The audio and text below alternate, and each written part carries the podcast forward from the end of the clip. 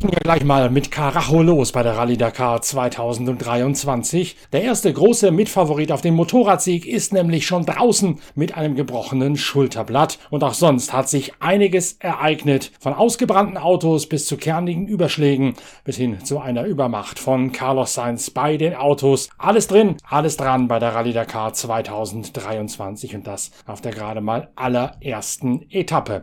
Damit herzlich willkommen zum ersten Pitcast, dem Podcast eurer Lieblingszeitschrift Pitwalk im Jahre 2023. Prost Neujahr aus dem Biwak am Roten Meer mit allen Hintergründen vom ersten Tag beim härtesten Motorsportabenteuer der Welt.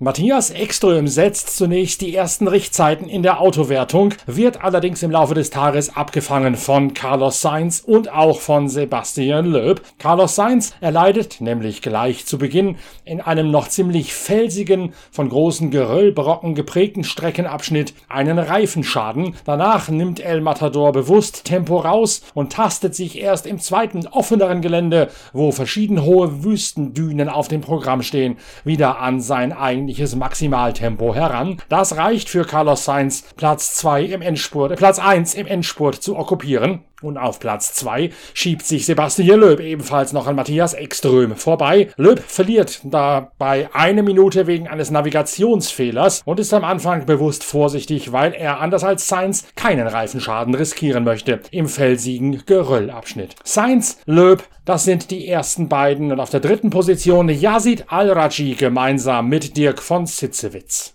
Und der Veranstalter hatte angekündigt, dass es ein nettes Warm-up wird, eine schöne Etappe, entspannt, alles easy peasy.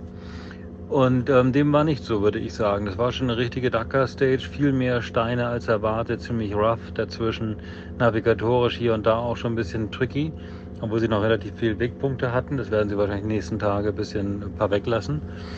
Ähm, also war echt nicht so ohne. Ähm, sie lief für Yazid und mich in unserem Hilux sehr gut.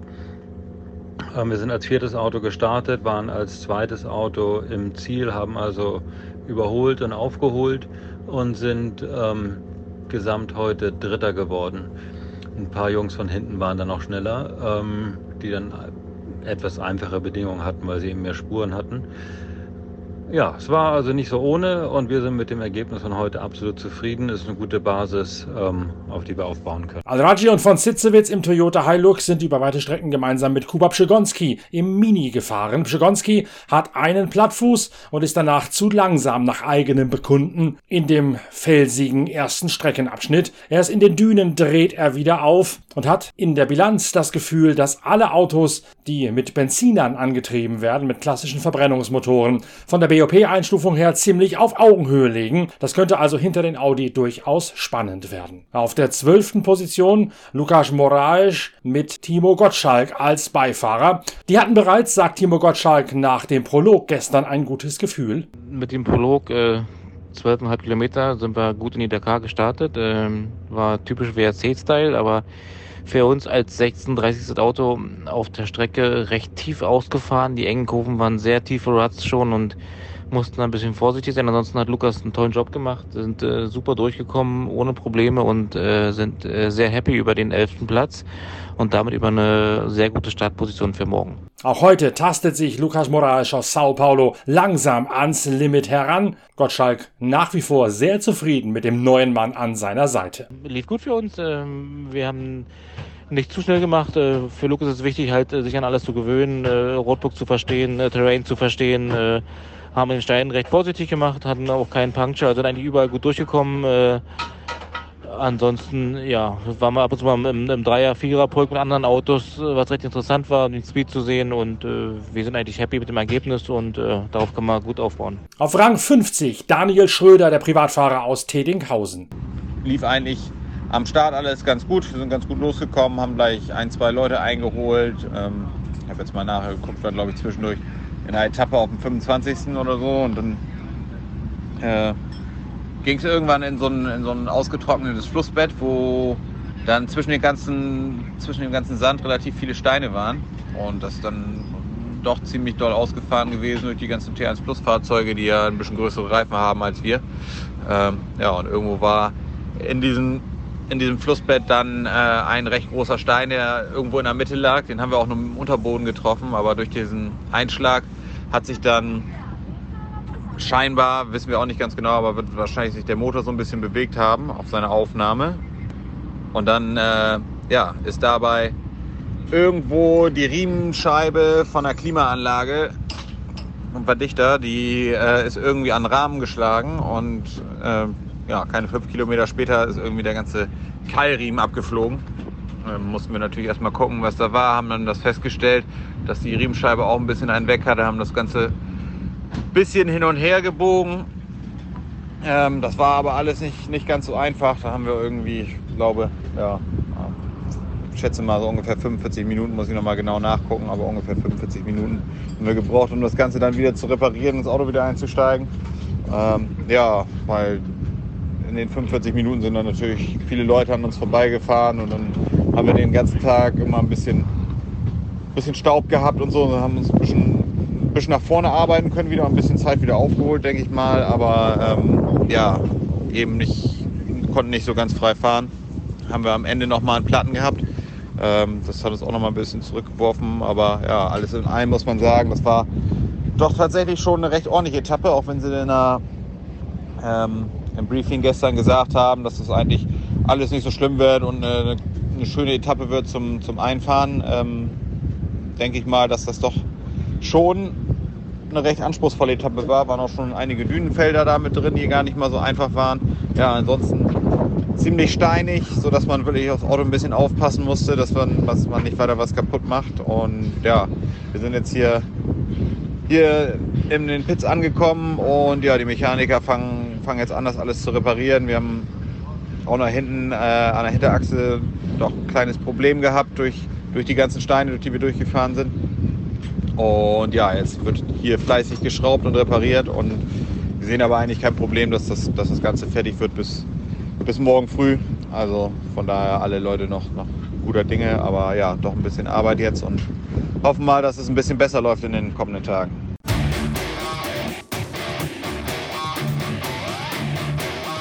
Bei den Side-by-Side -Side in der größeren Kategorie ist Chaleco Lopez vor Gregoire de Mevios und Seth Quintero mit seinem deutschen Beifahrer Dennis Zenz der erste Führende. Ja, Seth und ich haben den ersten Tag überstanden. Ähm, war eine völlig andere Wertungsprüfung, wie ich gedacht habe. Ich hätte gedacht, dass es äh, locker, flockig in den Tag hineingeht, aber es war eine, für, für meiner Meinung nach eine richtig ordentliche Wertungsprüfung mit allem, äh, was dazugehört, mit, äh, mit Canyon, mit Dünen, mit äh, schnellen Sandy-Pists teilweise auch äh, zumindest in unserer Startposition als 30. Auto äh, schlecht sichtbaren äh, Pisten, weil alles kaputt gefahren ist. War nicht ganz einfach oder es, es, war nicht schwierig, aber es war schon eine Herausforderung. Ähm, und ich glaube, haben wir ganz gut gemeistert. Wir sind äh, P3 bei den äh, T3-Prototypen, äh, drei Minuten hinter, hinter Chaleco Lopez. Ähm, haben leider Gottes viel Zeit verloren im, im Laufe des Tages, weil wir auf langsamere äh, T1-Fahrzeuge aufgelaufen sind, äh, die uns da im Staub viel Zeit gekostet haben. schade, aber mein Gott, es ist Tag 1 Dakar. Wir sind absolut dabei. Wir sind glücklich und, äh, und haben noch 14 Tage vor uns. Äh, was morgen kommt, keine Ahnung. Ähm, wir haben jetzt gleich um 20 Uhr haben wir äh, Briefing. Ähm, und dann äh, ja, gehen wir den morgigen Tag genauso an, konzentriert an der Sache bleiben, äh, schauen, dass wir keine Fehler machen. Viele haben heute schon Blattfüße bekommen, wir sind komplett verschont geblieben.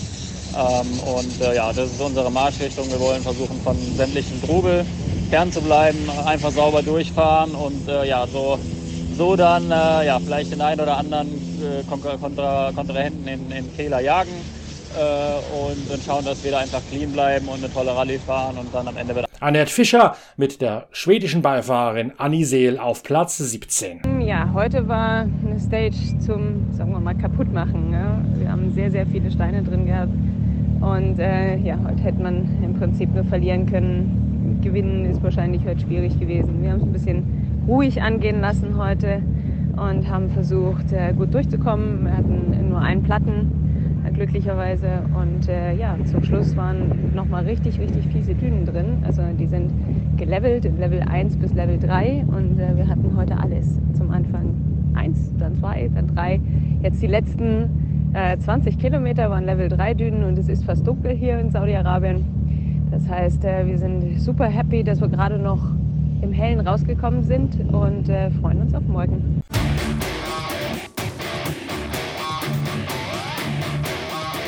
Ein mächtiges Drama gibt's in der Motorradwertung. Nach gerade mal 52 Kilometern stürzt Sam Sunderland, der amtierende Marathon-Weltmeister und Titelverteidiger bei der Rallye Dakar, so schwer, dass er mit dem Rettungshubschrauber ausgeflogen werden muss. Er kommt ins Krankenhaus. Dort wird eine Gehirnerschütterung und ein gebrochenes Schulterblatt festgestellt. Für die Schwere des Sturzes kommt Sam Sunderland noch glimpflich davon. Die Rallye allerdings für den Titelverteidiger vorzeitig beendet. Sein Teamkollege Daniel Sanders robbt sich derweil auf Platz 1 nach vorne, kriegt allerdings zwei Strafminuten aufgebrummt, weil er in einer Tempolimitzone geblitzt worden ist. Dasselbe erwischt auch Juan Barreda, der war nicht ganz so schnell wie der Australier und kriegt deswegen nur eine Strafminute, sodass Ricky Brabeck auf der Honda den Sieg vor KTM-Fahrer Kevin Benavides und dessen Teamkollegen Toby Price erbt. Barreda auf den vierten und Sanders auf den fünften Rang zurückgestuft. Auf der zehnten Position Matthias Walkner, der ist nämlich als erster an die Unfallstelle von Sam Sunderland gekommen.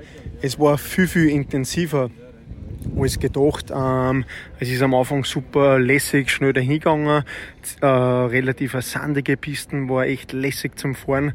Und dann sind wir in ein Flussbett eingefahren, wo im Sand richtig fiese, große Steine waren, die was wir nicht gesehen haben.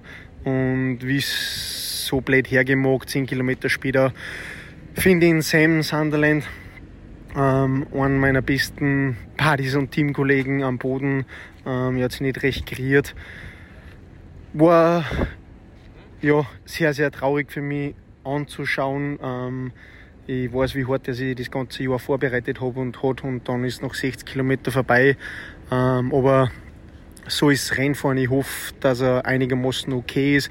Wie dazugekommen bin, hat er nicht so lob ausgeschaut, ein bisschen eine Gehirnerschütterung und der ganze Körper hat ihm weh da. Ähm, es war dann für mich super schwierig, wieder zurück ins Rennen zu finden, weil natürlich fährt das mit einem schon ein bisschen mit, was ist jetzt passiert, wie geht's ihm, ähm, war dann den ganzen Tag eigentlich auf mir allein gestellt, weil eben 15, 20 Minuten in etwa gewartet habe, bis der Hubschrauber da war. Ähm, habe dann versucht, den ganzen Tag eine gute Pace zu fahren, nicht übertrieben viel zu riskieren.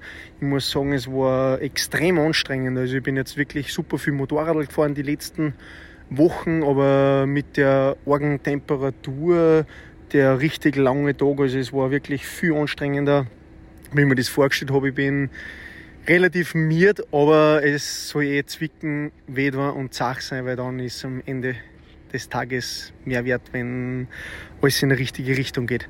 Die internen GPS-Aufzeichnungen belegen, dass Walkner 13 Minuten gewartet hat. Er kriegt entsprechend die Zeit gut geschrieben im Nachhinein und rückt deswegen von der 21. auf die 10. Position auf. Trotzdem, ihr habt es aber gehört, war der Rhythmus perdu für Matthias Walkner nach dem Sturz, sodass sein Fazit später am Abend dann auch ein bisschen in Moll ausfällt. Ja, was für bescheidener Auftakt ähm, war eigentlich am Anfang ganz lässig zum Fahren, bin ganz gut reingekommen, habe mich einigermaßen wohl gefühlt, habe mich gefreut, habe nicht übertrieben pusht am Anfang, aber schon geschaut, dass ich bei der Musik halbwegs dabei bin. Ausgangssituation war ja eigentlich super gut, weil, weil der Sam vor mir war, der Kevin, der Sanders hinter mir, also und bei nur einen, einer Minute Startintervall. Also von dem her war ich in einem super guten Paket drinnen, wo man sich gut einteilen kann. Ähm, aber wie es der Zufall so will, komme ich dann leider Gottes zum Sam seinen Sturz dazu.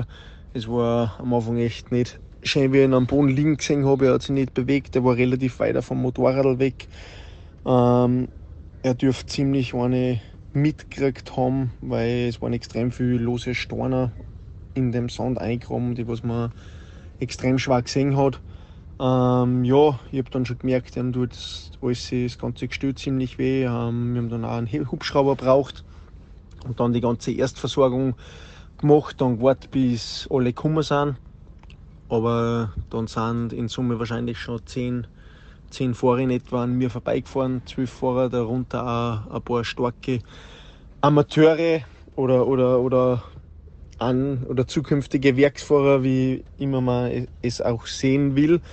Und habe dann schon gewusst, okay, nicht optimal, ich werde extrem viel Staub haben. Und genau so war es halt dann auch. Ich bin dann irgendwann noch gefühlt nach 12, 13 Minuten weggefahren. Nach einem, nach einem Sturz oder nach einem Stehenbleiben. Ähm, hab dann relativ lang gebraucht, bis ich bei die vor mir vorbeigekommen bin. Ähm, sie haben relativ viel Staub aufgewirbelt und natürlich fahren die Jungs um den 20. Platz auch ziemlich ein gutes Tempo. Also es war echt nicht einfach, dass ich da vorbeikomme. Dann wird halt das Brünnglasel blind vom andauernden Staub abwischen und die ganzen Gedanken, wie geht's an Sam, was ist da passiert, hoffentlich fällt es nicht zu weit, geistern auch irgendwie ein bisschen natürlich im Kopf herum. Ähm, es war dann nur suboptimal habe überhaupt nicht gewusst, wie gut mein Pace ist. Ist schnell genug, ist es langsam. Wo gehe ich in Wirklichkeit um? Ähm, wie legen es die anderen vorne? Gibt jeder alles oder, oder tut man ein bisschen taktieren? Also es war echt extrem mühsam und schwer. Ähm, schlussendlich hat sich ausgestellt, dass ich einfach zu viel Zeit verloren habe, zu langsam gefahren. Ähm, ja, nicht so optimaler Tag. Ich werde jetzt in etwa 10,5 Minuten gut geschrieben kriegen. Ähm, laut unserem Data-Login, das was wir nur halb inoffiziell verwenden dürfen, bin ich 13 Minuten stehen geblieben. Aber ja, ist, was will man da herumdiskutieren wegen die Minuten auf oder ab. Natürlich kann das am Schluss was ausmachen, aber es hilft halt jetzt nicht das Beste daraus machen, aber ein Auftakt nach Maß schaut anders aus, aber wichtig ist, dass ein Sam einigermaßen gut geht, dass nicht zweit feit und es sind nur lange 13 Tage. Sebastian Bühler aus dem Hero-Team wird 13. in der Gesamtwertung des heutigen Tages. War, war, war eine recht coole Etappe. Wir hatten also ein bisschen auf alles. Wir hatten Steine, dann hatten wir Canyons, dann hatten wir Flüsse, hatten wir große Shots, mit auch manchmal schwerer Navigation. Dann hatten wir auch ein paar Dunen. Also eigentlich hatten wir, war das eine Etappe, wo wir alles hatten. Ähm, ja, hatte dann nach dem Refueling kurz einen kleinen, einen kleinen Fehler gemacht, aber nicht viel Zeit verloren. Also ich dachte, im Allge ich denke im Allgemeinen war es eine, eine recht gute Etappe mit, ja, ich habe ja gestern den Startplatz gewählt, habe nicht so weit hinten gewählt wie alle anderen weil ich, ich habe nicht verstanden, wieso die so weit nach hinten gewählt haben, wo, wo dann immer nur eine, eine Minute ist, aber das ist wahrscheinlich, damit die dann schon eine richtige ausgewaschene Rennlinie haben. Aber ich habe dann trotzdem den 12. ausgewählt und ich glaube, das war, war ein recht guter Platz, weil hab, konnte heute in, in Ruhe fahren, habe hab zwei oder drei Fahrer aufgeholt, aber wenig Staub, also hatte nicht viel Staub und ja, ich glaube, ich habe die, die richtige Wahl gemacht mit dem 12. Ja, morgen haben wir noch mal eine, noch eine recht lange Etappe. Mal sehen, ob es heute Nacht regnet oder nicht, weil es sieht ein bisschen nach Regen aus, aber ich hoffe, es, es hält sich. Mike Wiedemann, der einzige Deutsche in der Kistenfahrerwertung für Einzelkämpfer ohne Mechanikerunterstützung, erreicht das Biwak in der Gesamtwertung heute Abend auf Platz 49. Ich ähm, hatte eigentlich einen relativ guten ersten Tag. War relativ fehlerfrei. Zweimal eine kleine Schnitzer gehabt in Navigation, wo ich so 10 Minuten verloren habe. Aber ansonsten war es eigentlich echt gut. Also echt ähm, mega gut. Auch richtig Spaß gehabt. Ähm, bin allerdings richtig fertig. Also das war eine richtig harte Stage. Die war wirklich härter als jede Etappe letztes Jahr. Also extrem steinig, Enduro-lastig zum Teil. Dann wird eine richtig schnelle Sache dabei viele Düne. Also eigentlich wirklich alles dabei gewesen. War echt co coole, coole Prüfung. Ich bin richtig am Arsch, also wirklich kabelig. War das schon echt eine heftige Nummer heute für den ersten Tag. Aber freue mich auf morgen und bin guter Dinge.